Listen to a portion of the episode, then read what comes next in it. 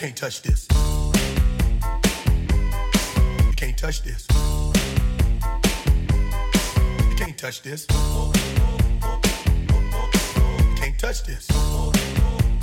My, my, my, my music hits me so hard, makes me say, Oh my Lord, thank you for blessing me. What am I to run? Hey, everybody, welcome to Stop Homer Time. It's a podcast within a podcast, which is the Overdue Podcast, which is a podcast about the books you've been meaning to read. My name is Craig, My name's Andrew. and we have a special episode of Stop Homer Time for y'all this month. Andrew, what I did we do? you th- I bet you thought that we were gonna finish the Odyssey this week. I month. thought, I did think that. You're right. and in reality, we're not doing that. So what we did, because we live in the city of Philadelphia, city of brotherly love, city of gritty, which is also the city that Emily Wilson, translator of our version of the Odyssey, lives. So we talked with her. Yeah. We sent her. We we she tweeted at us a couple times, kind of bemoaning our our pronunciation, but expressing support for our general vibe, Yes. which is good. and so we reached out, and she was kind enough to spend an hour or so with us chatting about translation and parts of the story that she was interested in. Um, and that Telemachus is just everybody's large adult son. he's such a I was I was I was thrilled to learn that our read of Telemachus was the correct one. Uh, so yeah, that's what we have for you this month, and then next month we will wrap up the story um, and have some final thoughts for y'all. and we'll also be announcing our next project. It, it will not be Stop Homer Time is is going to go on hiatus. It's going to be something else, but I think you'll like what we've come up with. We will continue this monthly deep dive, and we are excited Yes. to share it with you. Yeah, yeah, yeah.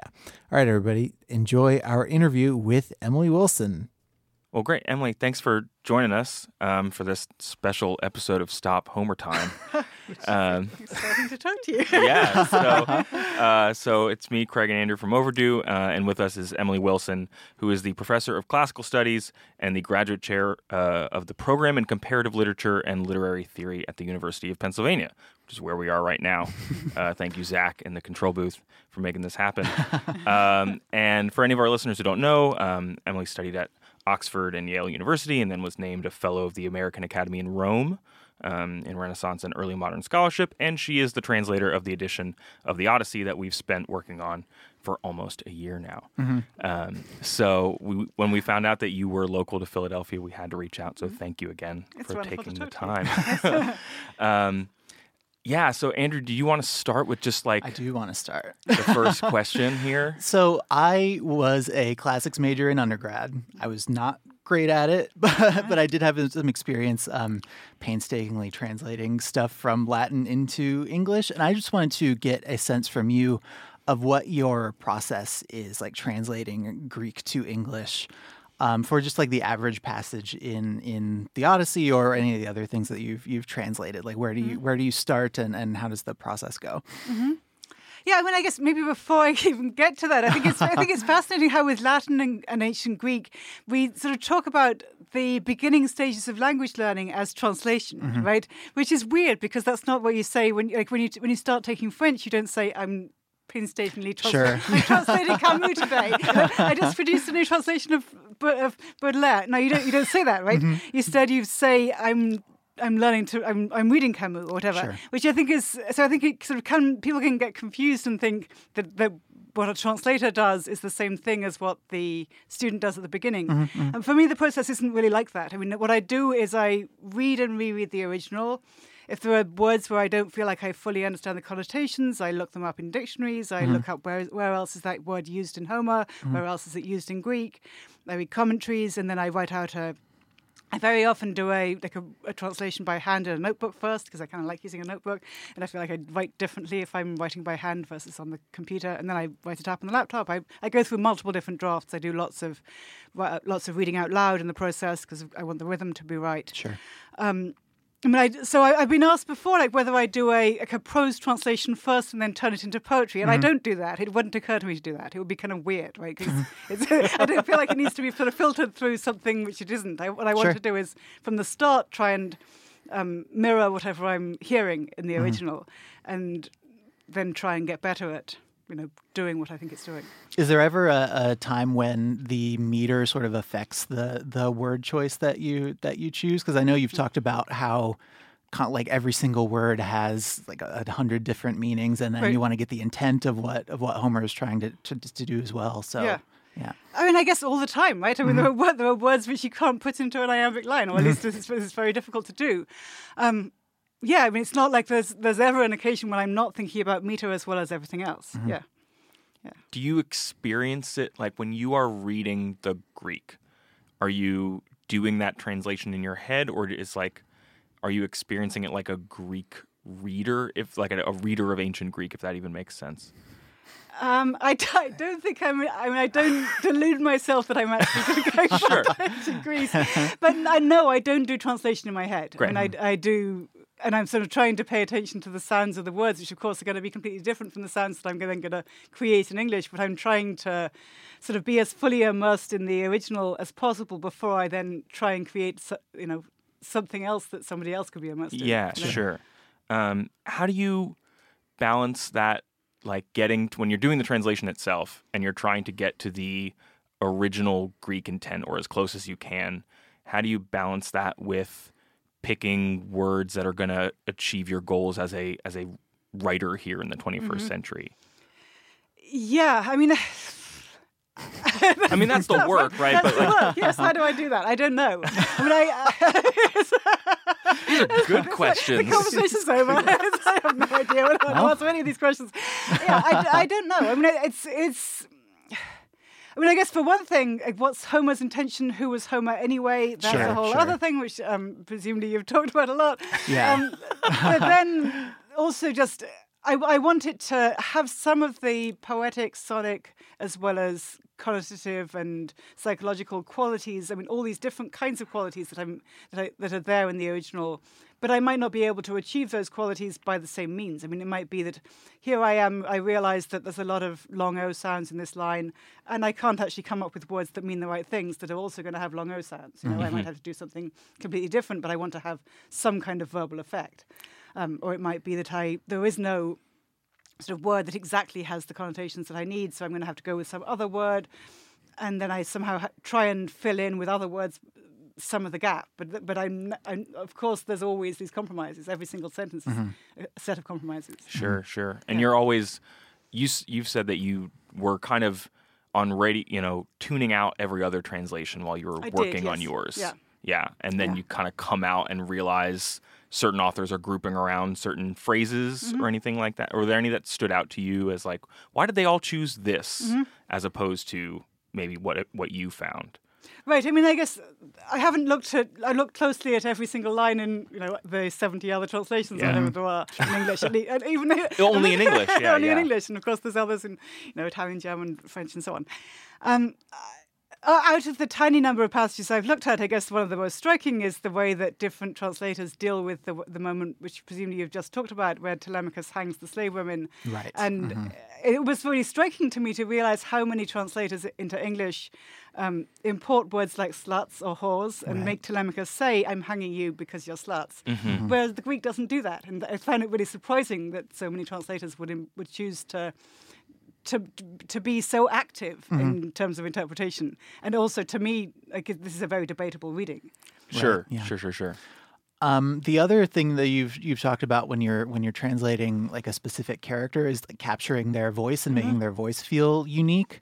I was just wondering, like we've got characters who we've kind of gravitated toward, but like what voices did you have the most like difficulty sort of capturing and making unique, and then who did who who did you have the most fun with? Do you think? Um, I guess I had a lot of fun with Telemachus. I mean, with, just, just thinking about. I mean, to me, it's it seems like the the Odyssey traces these multiple different character arcs, and one of the most interesting is the journey of Telemachus towards adulthood, and he never actually gets there. Right. And the, just making sure that he's constantly. Um, frustrated, bullied, um, angry in this futile, angry teenager kind of way. Um, that was really fun to do. I, yeah, I couldn't decide if we liked him or or if we loved to kind of. I think we can see just- our our worst selves in him. well, because Telemachus he has multiple passages that basically amount to mom. Um, I'm whining. exactly. I'm, I'm, I'm the mother of a teenager, and I'm very conscious of that. I've been a teenager, and I'm conscious of that. How those dialogues go, and the teenager tries to shut the mom up. I've been there with that. yeah, that for us has been part of the. You know, we first encounter these books. You know, certainly me in Yeah. like high school when you are When a you are the teen. teenager, you know, yes. Right. And I don't even know that I even clocked that. I'm like, let me get to the part that I've heard about. Let me get to Yes. the the adventure part. Well, because I, I feel like Mm-hmm. some I'm not trying to pander, but I am so many of the other translations do do that. Like they have that artificial register that you've you've Mm-hmm. talked a lot about that has kind of a flattening effect on a Mm-hmm. lot of the on a lot of the speech and a lot of the, the, the characters, and it just I don't remember it coming through as as Mm-hmm. like, clearly in other in other translations I've read. So Right. I mean, I, I think it's.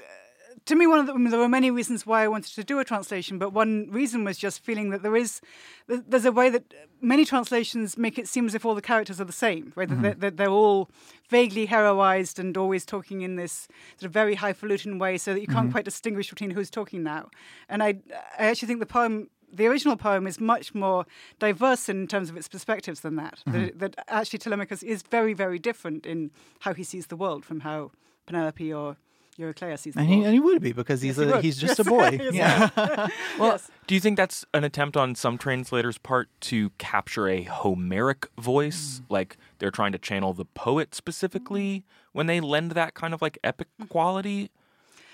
I think so, but I also think how much is that projection, right? I mean, how much is that Mm-hmm. a particular cultural perception within contemporary US society about what we think What it is. back in the day they were all so that's how they used to talk back then right yeah which doesn't actually correspond to anything and No, what we know about a- the ancient perception of homer involves for instance the fact that you know ancient drama all emerges out of homer it's all sort of uh, slices from the feast of homer is what Aeschylus said That Oh, it's, uh, yes. that there's this way that certainly in classical Athens, people had a perception of Homer as both super enjoyable entertainment and also full of these great different characters. Sure, sure.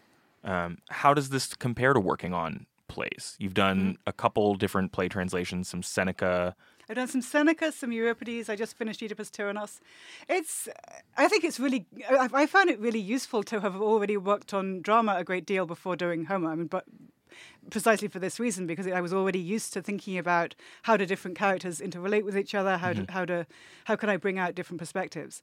Um, I also very much didn't want to make Homer sound exactly the same as Seneca, you know, Right. because of course they don't. They sound very, very different. And I felt that, you know, when I was doing those translations of Seneca's tragedies, I was able to pull out, like, m- uh, sort of go up to rev up to 110 or something for in terms of rhetorical bombast. Whereas with Homer, I didn't want to do that because that, is, that to me isn't how Homeric Greek sounds. It's not bombastic in the same way that Senecan, um, I- both prose and poetry is. Um, another translation that you have said that you're working on is is the Iliad. Yes, I'm not going it. not gonna not gonna ask when because I I assume that's what everybody asks. Um, but what is what's different about translating that story? Like, is your is your process any different? Um, are you noticing any any like different challenges as you as you work through it? Um, so I guess I started. I thought for a while maybe I'm going to need a decade off before I get back to the next one, and then I realized no, I'm on a roll. I can keep going. I should just do the prequel right away. And then now that I'm start, I've started with it. I've spent a lot of the last few months feeling completely stuck because the world of it is so different. The mood is so different. I think there's a sort of lightness in the Odyssey that there isn't in the Iliad, and there shouldn't be. That it actually should be, feel claustrophobic and intense. Right. And just figuring out how am I going to capture that is challenging, and I need to reorient stylistically, and also just poetically. I mean, I've, I've thought, you know, I'm starting from scratch. This is a whole other poem. I don't have to use the same meter. I don't have to do the same things. I can. So I've been experimenting with different possible ways to do it, just um, in, in literary terms. well. Sure. Anything different that you're considering based on like the cast list? Based on you know this is an the Odyssey is an Athena driven Mm-hmm. poem. and Is it Zeus in the Iliad? Right. He's Or in is- a lot of well, it. He's in a lot more of it, right? Does the that? plan of Zeus is working to its end, right? So, Yes. so in the Odyssey, the plan of Athena is, is what's being worked out. That's, Yeah. that's the plot. Sure. Whereas in the Iliad, it's the it's the plan. It's the very veiled and mysterious plan of Zeus, whatever that means. As well as, as well as the, also the plan of Th- Thetis as well. I mean, it's it's the supplication of Thetis being worked out. The desire of one goddess to glorify her hero, hero is what what happens in both poems. Um, I mean, a lot of it is just. I mean, a lot of the the difficulty that I'm working through right now is both about um, what kind of poem is it in terms of mood and them- thematics, but also there are so many patronymics in the Iliad, right? That, whereas in the Odyssey, Odysseus is occasionally son of Laertes, but he's much more often Polymechanos, Polymetis. He's he's wily, or he's crafty, or he's clever, or he's cunning. Um, whereas uh, Atreus and and uh, uh, uh, son of Atreus. Like, how do you put son of Atreus into a line in some other way, right? Well, Yeah. Whereas with other kinds of epithets, you can think about creative uses of synonyms. Yes. But with yes. son of Atreus, he's son of Atreus, and then he's son of Atreus again. There's no synonym for son of Atreus beyond No. Atreus's son. it takes up just as much of the line. And I and I I do think sometimes maybe it's legitimate not to not to have it every single time the guy's mentioned. Mm. But I also think but I also think it's kind of important because the whole poem is about male honor, male community, Yes. male society, hom- homosocial groups and how they're broken and how they're reforged, mm-hmm. which means that the fact that these guys are sort of jockeying for status among their group, and part of the way they're doing it is both this is how many people I control, this is how many. St- how much stuff I've got, but also whose son am I, and whose whose son was that? Where did I come Sure. Where did I come Yes. from? All that. So it's not like I can completely skip all these Kind of show wondering, off like, names and titles. wondering right? if you can get to like an Evilium style like portmanteau that you can that you That's could such use. a, that was that's one of my favorite parts of the translation. That- that was is really good. Um, that segues into something else I wanted to ask about. Is um, in talking about translating the Odyssey, you said you said it happened partly because you had sort of a support system lined up. You had you had a publisher who was interested, your editor was mm-hmm. interested, but you also said that the book felt like it needed a new mm-hmm. translation. Um, is I assume that's also true of, of the Iliad. Like mm-hmm. what what about what about that book in our current time, or just what about translations of that that exist now? Like what is what's falling short? Like what can we what do we need from a new translation of the Iliad? Do you think? it's I, I actually haven't with the Odyssey when I was about when I was considering whether to do it or not. I spent um, spent a while. I reread, reread um, book nine in Greek, and then I read t- like twelve different versions, like twelve of the current versions um, in English, and tried to figure out is there something that they're not doing that I would that I would do. In what ways uh, which of these would I choose to teach with? Um, in what ways do I think the world might or might not need need one that would be different from these? Um, I haven't done that with the Iliad, partly because I feel like I, st- I already kind of have a vision, and I don't want to look at look at them right now because I already started. Sure. Um, but I, I suspect that some of the same things are true of the Odyssey that are true of the Iliad. I mean, one of my big drives um, for both poems is that most translations are in free verse rather than in metrical regular verse, and that's true of the Iliad as well as of the Odyssey. Mine will definitely be in metrical regular verse, and I think that in itself makes a difference. I mean, I hope there are going to emerge as things that are different about my perspective on the characters in the poem, but I feel like I may not necessarily know all that ahead of time. to Sure. Be able to say that. All that Sure. ahead of time. Is the goal still to hit the same number of lines as the original Greek, or is it going to be more difficult this I, time? I- well, that's part of why I said I'm feeling frustrated right now. 'cause Sure. I'm not. I think it might be more difficult because of what I was saying about how many son of Atreus Mm-hmm. are there. so I'm still working. I'm still wrestling with that. We'll see. Yes. and and still wrestling with the particular form of met metered I'm going to do iambic pentameter. I, I did some experiments in hexameter, both dactylic hexameter and um, uh, Alexandrines, and I don't didn't feel like I could convince myself that that would work. I so feel like I've read some of it in the dactylic, and it's very tough. There's it's a fun, Rodney, but there's it's a Rodney tough. Merrill translation of both the Odyssey and of the Iliad in dactylic hexameter, and he ends up, of course, doing a lot of scion of Atreus because the only way you can get a dactyl out of it is Sure. scion, and, And you just have a bunch of people running around They're saying all scion, scions. which no one says Yeah, well, anymore. yeah, that's Yes. the, it's it's And, uh, both. yeah. There's a lot of it, and it also draws attention to itself because it's Right. like a, a vocab word. It's a vocab word, whereas Atrides is not a vocab word. It's Mm-hmm. just the way you express his particular, you know, group. Sure. How has your relationship to the Odyssey changed since you've been through the translation? You've you've written and spoken a lot about how it's a poem about a guy who thinks he can go back to who he was years and years ago. Um, do you find a homecoming with the Odyssey? You know, you've been kind of living with the translation now that it's out there. Um, yeah, how is that? Yeah. That's really interesting. Yes, I I mean that's a neat way of putting it because I tend to have very little sympathy for the central fantasy that you can go back to how you used to be. but I think or I, I think feel like I personally change all the time, and I I don't feel all that much connection to who I was even last year, let mm-hmm. alone you know, twenty sure. or forty years ago. But then I also am aware that in you know going back to the Odyssey in the very very intense way that I have over the last few years, in a way that is a going back to my eight-year-old self as well as my 20-year-old self when I was reading it in Greek for the first time, or all these earlier selves where I've had different kinds of connections with the poem. Yeah. Um, so it's, I mean, it's not, it's not like it's a stupid fantasy. It's just, it's a really interesting fantasy. and the stakes for his homecoming are so high. And well, there's also yeah. so murderous and mine. Yeah, yes. yeah, very different. Yes, Yes. yes.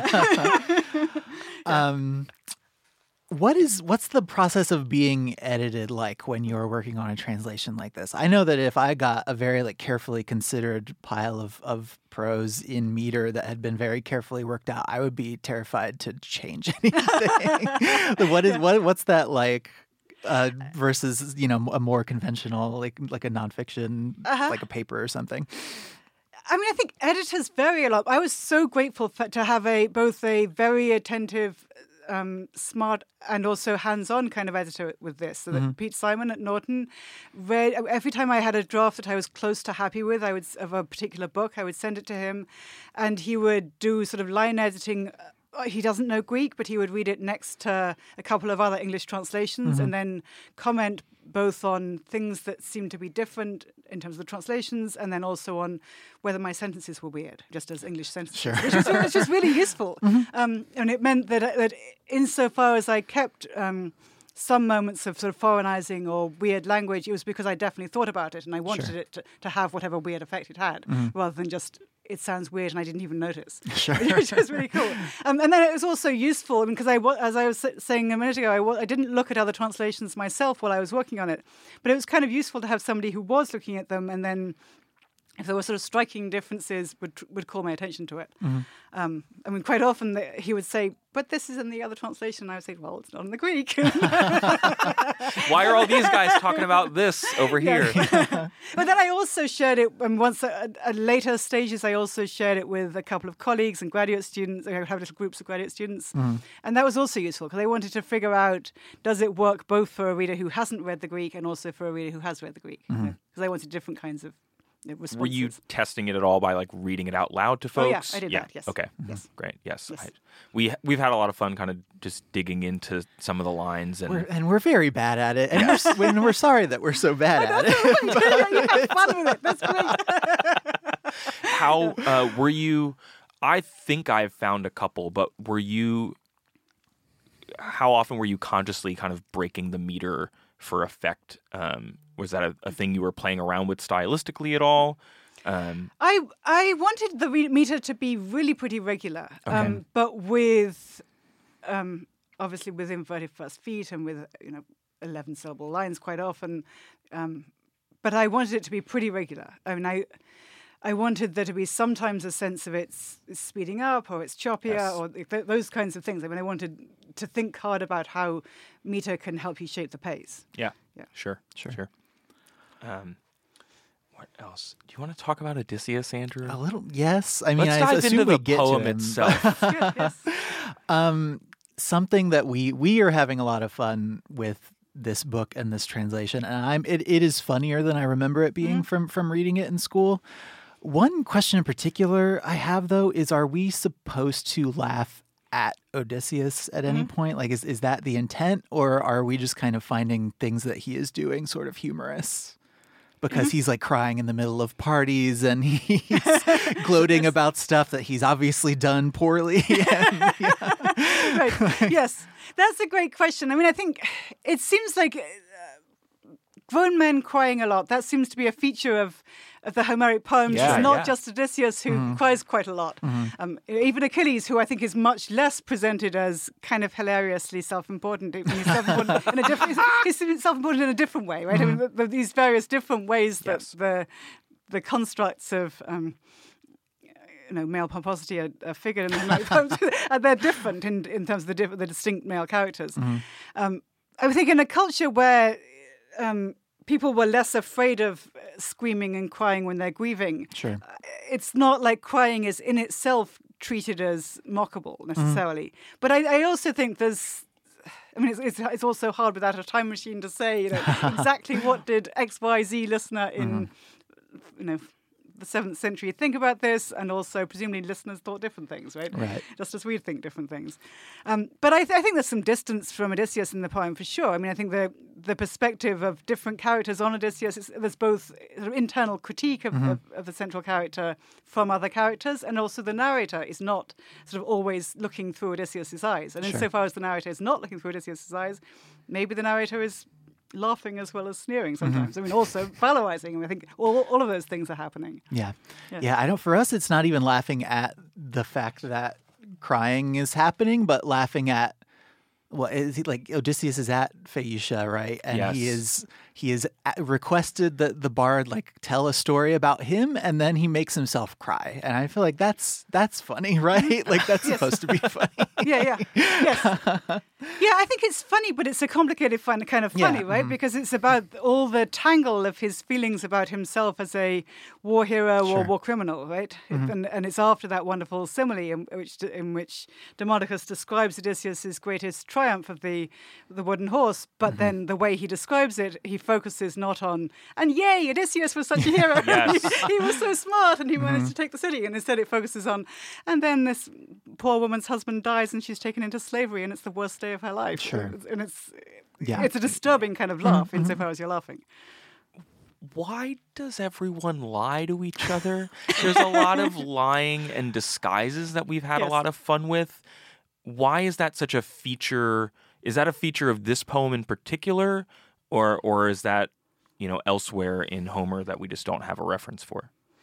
It's this poem far more than, than the Iliad, right? I mean, that, that Metis, Odysseus' sort of key character, superpower, is the the mother of Athena, who's um, who was swallowed by his Zeus, and then the, out she pops. But cunning, cunning, uh, cunning, cunning intelligence, right? Sure, is sure. running through the poem as this thread of what is it that's being glorified. It's not necessarily courage. It's not necessarily sort of any of these other characteristics we think of as the hero's characteristics Yeah. is cunning intelligence and the ability to think and scheme and lie your way out of any possibly dangerous situation. Mm-hmm. That's Yes. the, the the ability that he has more than any other hero in the mythic canon. And is it being glorified? Because I also feel like it's also presenting some costs It's a as huge well, right? cost mm. to, Yeah. to almost everybody who doesn't have it. Right? oh, that's fair. That's a good way to think about it. Yeah, Yes. for sure. But it's what enables him to survive and slaughter his enemies. That's Yeah. true. Yes. It's more the bits where like he and Athena are lying to each other, and they both kind of know that they're lying to each other, but they're that doing it anyway. Like why? why? Why? What's what's your, what are you doing? Well, they're,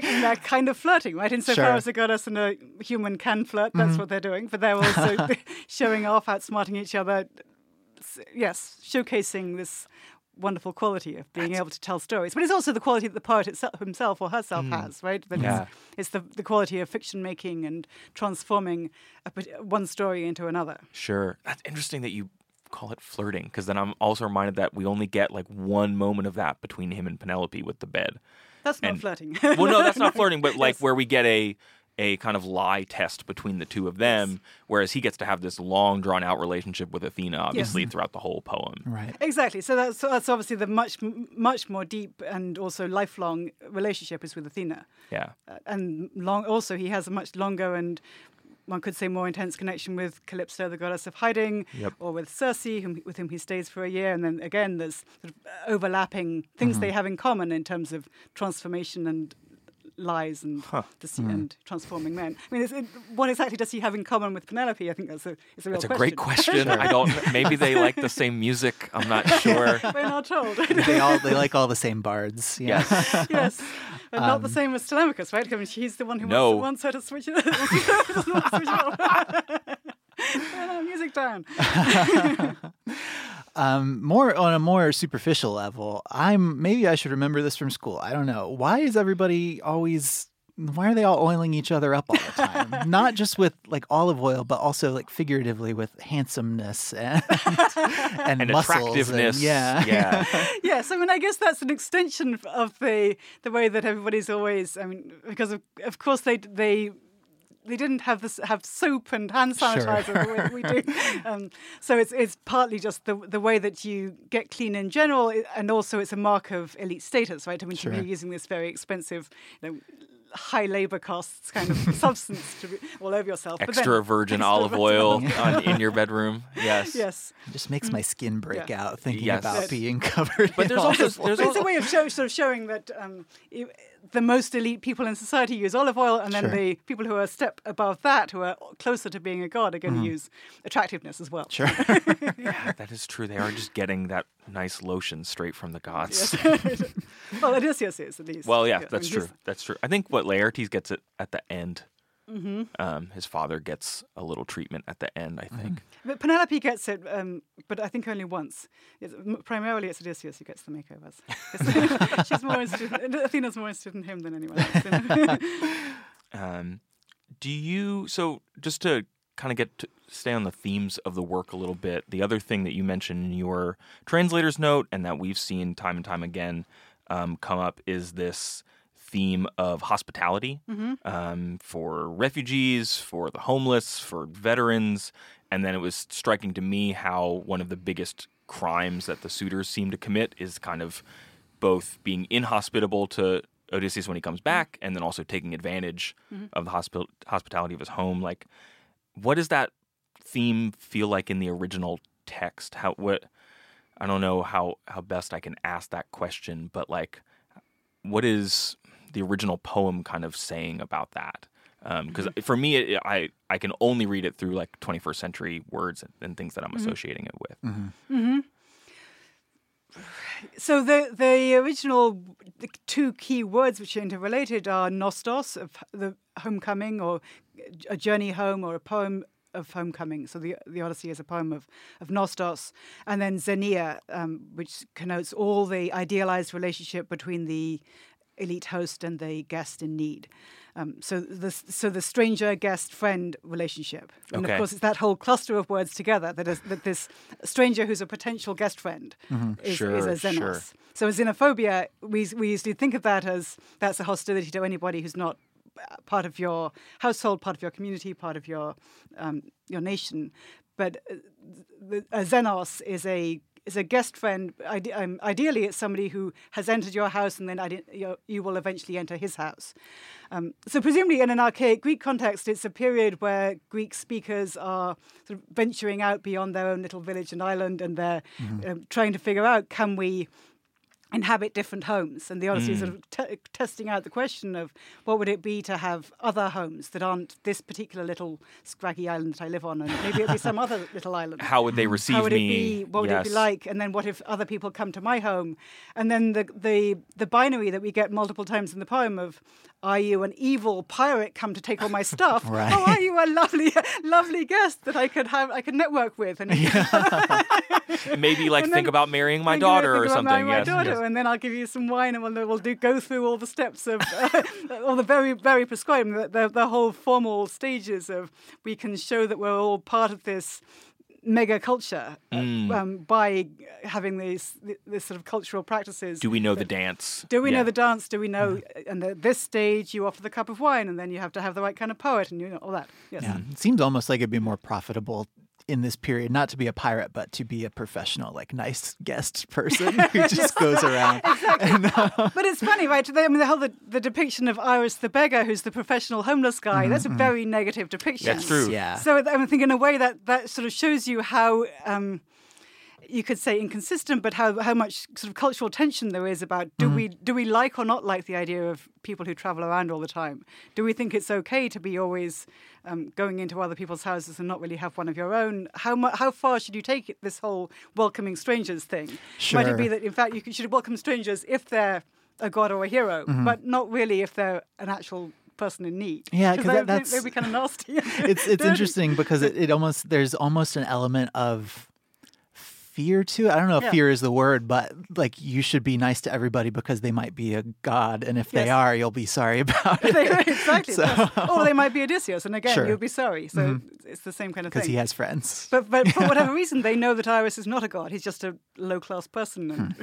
Yeah, that's different. out. That's a different portrayal, or because oftentimes when Odysseus is, he says this a couple of times, he pretends to be people who have like fallen on hard times, Yeah. and that's a perennial theme. Is that there's a different class thing at at play there, I suppose, where it's like he is not just a slave who's been a slave his whole life. Mm-hmm. He is a guy who had a kingdom or had a house and then was sold into slavery and then you know maybe we'll sell him to that other crazy guy across the ocean if we don't like him anymore Right, but I think it's also really interesting about the depiction of slaves in this poem that, uh, insofar as we get the backstory about any of them, it's Eurycleia and Eumaeus, both of whom are the same case, right? Yeah, They're both sure. people who've been sold into slavery. We get that long, heartbreaking story by Eumaeus about being trafficked and taken as a little boy, and the, he used to come from an elite household. He's not uh, by birth a slave. Yes. So there's this idea that, in fact, anybody could that could happen to anyone. yeah that's Yeah. true that's true Um, I'm kind of curious what your read on. I, I don't know if there's a consensus on this in scholarship, but what is the what's what's being done with the second person and Eumaeus? Like what what's being accomplished there? And I don't know if maybe it's different in the Greek than it than it comes across in a translation. But Uh, it's a. I think it's really interesting, and so in the Iliad, um, Menelaus and Patroclus get get addressed in the second person. Um, I think it's really interesting that it's only it's only Eumaeus in the Odyssey who gets the second person address. Um, some scholars say that doesn't matter. That's just unimportant. It's just a formulae, but uh, it's just a formulaic element. Um, which I think it could be a formulaic element, but it's still in, an interesting one. that- that Right, yeah. that's the particular character. I think it says something about this whole nexus of things we're talking about, about the poem's really interestingly sort of contradictory set of um, values about where does it position itself on the social scale. Right? Mm. Is it saying that the perspective we're seeing this story about an elite warrior coming back to his elite household and reestablishing his position in the hierarchy, mm-hmm. is that all being seen through the eyes of a of a slave? Are we always talking to Eumaeus? Or are we always seeing through Eumaeus's eyes? And if so, what does that what is, what is Eumaeus's perspective? That he's somehow being centralized as the the ideal reader of the Odyssey. it- this might this betrays my ignorance. I was not a classics major, thank you, though I do know a little bit about ancient Greek theater. um, who is in your? It's probably different, but who do you think we should think about as the uh, stereotypical or or average listener to the poem? If we're in, you know, archaic ancient Greece, like, what do we know about? If if Homer was a, a distinct person, mm. who who are they, you know, performing the poem mm. for? Well, I think it actually matters that Homer, even if there was a single person putting the, the poem together, mm-hmm. it's the voice of a tradition, and it's a, it's a tradition that's speaking to multiple people. I think it's always it's sort of I mean, as soon as you have something that's almost always performed out loud, then it's very rare that you have you have the doors closed so that only one person can hear. It's it's for an audience. And it's for multiple people. And Is it for a distinct class at all? Are we to understand, or would it just kind of been out there as part of the cultural tradition for everyone? That's a really good question. I mean, there are different possible reads, right, about what is it saying about the the elite household or the aristocratic household. Um, Odysseus' household is being presented as, in a way, new wealth, right? It's been built up by Laertes and then more by Odysseus himself. It's it's a growing set of wealth as opposed to this is a stable, always they've always been rich and they always should be rich kind of thing. And I think the prominence of the slave characters sort of gives you gives you, and also the ways that the slave characters um, are both honourable, likable, in some ways more likable and less um, less pompous than Odysseus himself, that also gives you a sort of way of seeing that you could be a slave listener and not feel that you were being mocked by this poem Yeah, very easily. sure. Um, you could be a female listener and not feel you were being mocked by this poem as well. Hmm. Um, so I, I, I think it does a really great job. I mean, just just as Shakespeare do, does of of sort of making sure that multiple different classes in, within the audience are not going to are going to feel like this plays for me. You know? Yes, yes, that's a good point. um, we talked a little bit about Telemachus earlier. Did you want to ask your other Telemachus? Oh yeah, question? just um, you know, where does where does his petulance, where does his teenage boydom kind of fit into the larger themes of a of a poem of homecoming? Do you think? I think it fits in part. I mean, I think it's related. It's the counterpart to um, if Odysseus is coming. You, what you were asking for before about how this is a poem about a return not just to a place but to a old identity, an old an old social position, but also an old self, a, a way, whole- an old way of being within the household, within the family. Um, Odysseus's return to that identity relies on Telemachus has to stay a little boy because otherwise that threatens his father's homecoming. Um, but I think it also relates to um, sort of questions about does does ident- does identity actually stay fixed over time, or if we have this story about a journey towards adulthood, presumably that, that relies on the idea that a, that a Telemachus who's a little boy is going to be different from the Telemachus who's 25 or 30. Um, so I think it also speaks to the way the poem is sort of questioning its own fantasy. That it's we have Odysseus saying, "I'm going to go back. I'm, I'm going to be that Odysseus. I'm going to be the warrior Odysseus, and I'm going to be the the paterfamilias Odysseus again."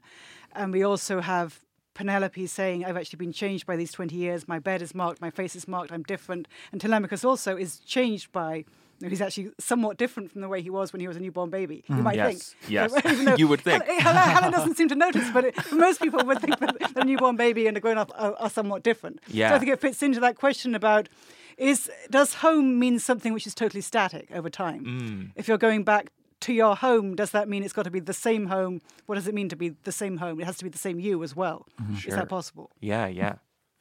Interesting. No, it's just like Giving us a lot to think about. Um, I know you're very busy with the Iliad. You teach, you do interviews with like any old podcaster who can get your email address. um, have you ever? Everything I found in your bibliography was was you know it, it was um, nonfiction or like academic stuff or other translations. Have you thought about doing original fiction at all? Like, is that any kind of an itch that you've that you've got? Um, I've thought about it. I, I, I don't know. Maybe one day. when I thought about doing, I, I sometimes write original poems too, but not very well. Um, maybe one day. Like, we'll see. are there other works that you know m- market interest aside professional obligations aside um, time and money aside that you would love to just carve out the time for a translation of aside from know, yes this- you're working on the iliad now yeah, yeah. yes, that's that's gonna that really is gonna take a while, and I can't sort of sign up for lots of others. Sure. there, there are so many though. Um, But I, I I do feel that there are a lot that are, that would be really fun and interesting to do, but that also mm, I don't want to just do them because it's fun and it's interesting for me, as Mm-hmm. opposed to if there's already a great translation out there. Maybe Sure. I don't. Maybe that actually isn't the best use of anyone's time and resources. I don't know. I feel like everyone should actually ask that question. You know, Yeah, it's like Um, what what can I be adding what can to you the actually add larger to the understanding? conversation? And yeah. yeah, Well, and, and you've got you know a, a profile now, obviously, and and you could um, maybe bring some attention to some like underappreciated Mm-hmm. works that that maybe are undertaught or under translated. I don't know if there's anything like that that Mm-hmm. exists that's kind of obscure that that you would be Mm-hmm. curious about. But yeah. I mean, I'll, I'll, I'm thinking about that right now. Yes. Yes. And in fact, a student, a graduate student who just, who ju- a scholar who just finished, is involved in. There's a project to translate all the scholia on Homer. Mm-hmm. I mean, all the ancient comments on Homer. Mm-hmm. Which, extraordinarily enough, there isn't a easily accessible English translation of all those, which I think is super interesting and hmm. will be a useful addition. to How the far do those go back, like timeline wise? Are they? What is that like? Where is that in the chronology? um, second and third century, Okay. that kind of thing. Uh, Wow. When, when Homeric scholarship first started Yeah, with like that's great. Aristarchus, I mean, mostly quoted or quoted by other people, but yeah. Okay. Um, are you reading any contemporary authors these days? Or are you really steeped in the ancients? Um, I do. I do read contemporary authors. I'm just trying, struggling to think what I just recently read. I, I read a lot of novels. Um, what, have I read recently? I'm not sure. I'm not going to come up with a good answer. No, that's okay. that's fine. We're just I, wondering. when people ask me that too, like if I'm at a party or something, and people say, "What are you reading lately?" I have a podcast, and my mind goes Yes. blank. I go blank Like I got, yes. I got nothing. Like, No, I, I, I'm actually in the middle of Milkman. Have you read that? no. What is that?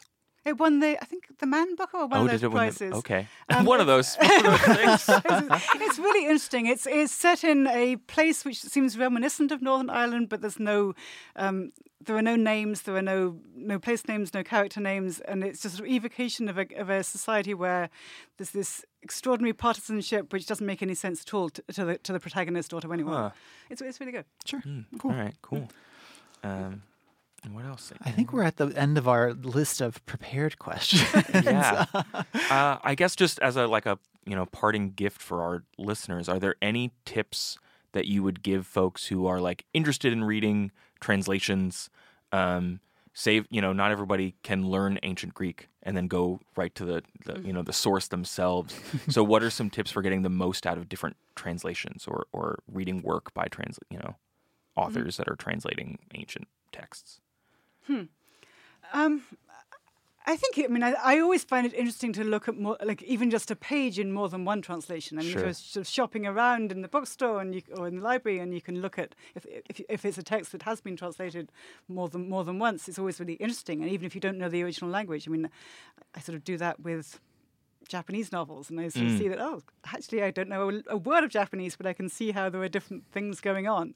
Um, so I think that's always fun. I also think if there is a translator's note, it's always really useful to mm-hmm. to read that. And I, I think it would be great if all translations had some kind of note from the translator saying this is what I was trying to do. You know? Yes, yeah, yeah, yeah. Well, and that when we read yours, we talked about it a lot, and I know it's done a lot to inform our like reading of, of the work overall. Like, I think you mentioned the the hanging of the slave women in that note, and then like a year later, we finally we finally read it and can talk about it. But- and it's interesting because it kind of creates a like a meta experience of reading your translation. Like, when are we going to get to that thing that the translator has deemed worthy of, you know, or imperative that gets mentioned up front? right. Um, one of the things you should be thinking about is this as you dive into the work. Yeah. That's fun. Yeah, I mean, I guess a lot of translations don't have a translator's note, and many many translations of uh, you know other classical texts, including the Odyssey, don't have an introduction by the translator too. I think uh, which uh, also I think makes a difference. And it's not that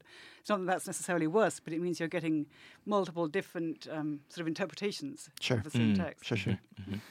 Well, Emily, thank you so much so for taking much. the time, and thank you for your wonderful translation that we've been spending the last year with. Yeah. Had a lot of Thank you. I'm honoured that you've done that. Thank you. Yes. Cool. Um, so I know you are um, you're on Twitter at Emily RC Wilson. Yep. You have uh, EmilyRCWilson.com is your website. Is there anywhere else you would direct people if if they're That's looking for more information about you? Okay, good. you don't need more than. Great. okay, cool. I think we're I That's think we're great. finished. Great. Thank, Thank you you so so much. Thank you. Yes. It's really It's fun to talk to you. Break it down.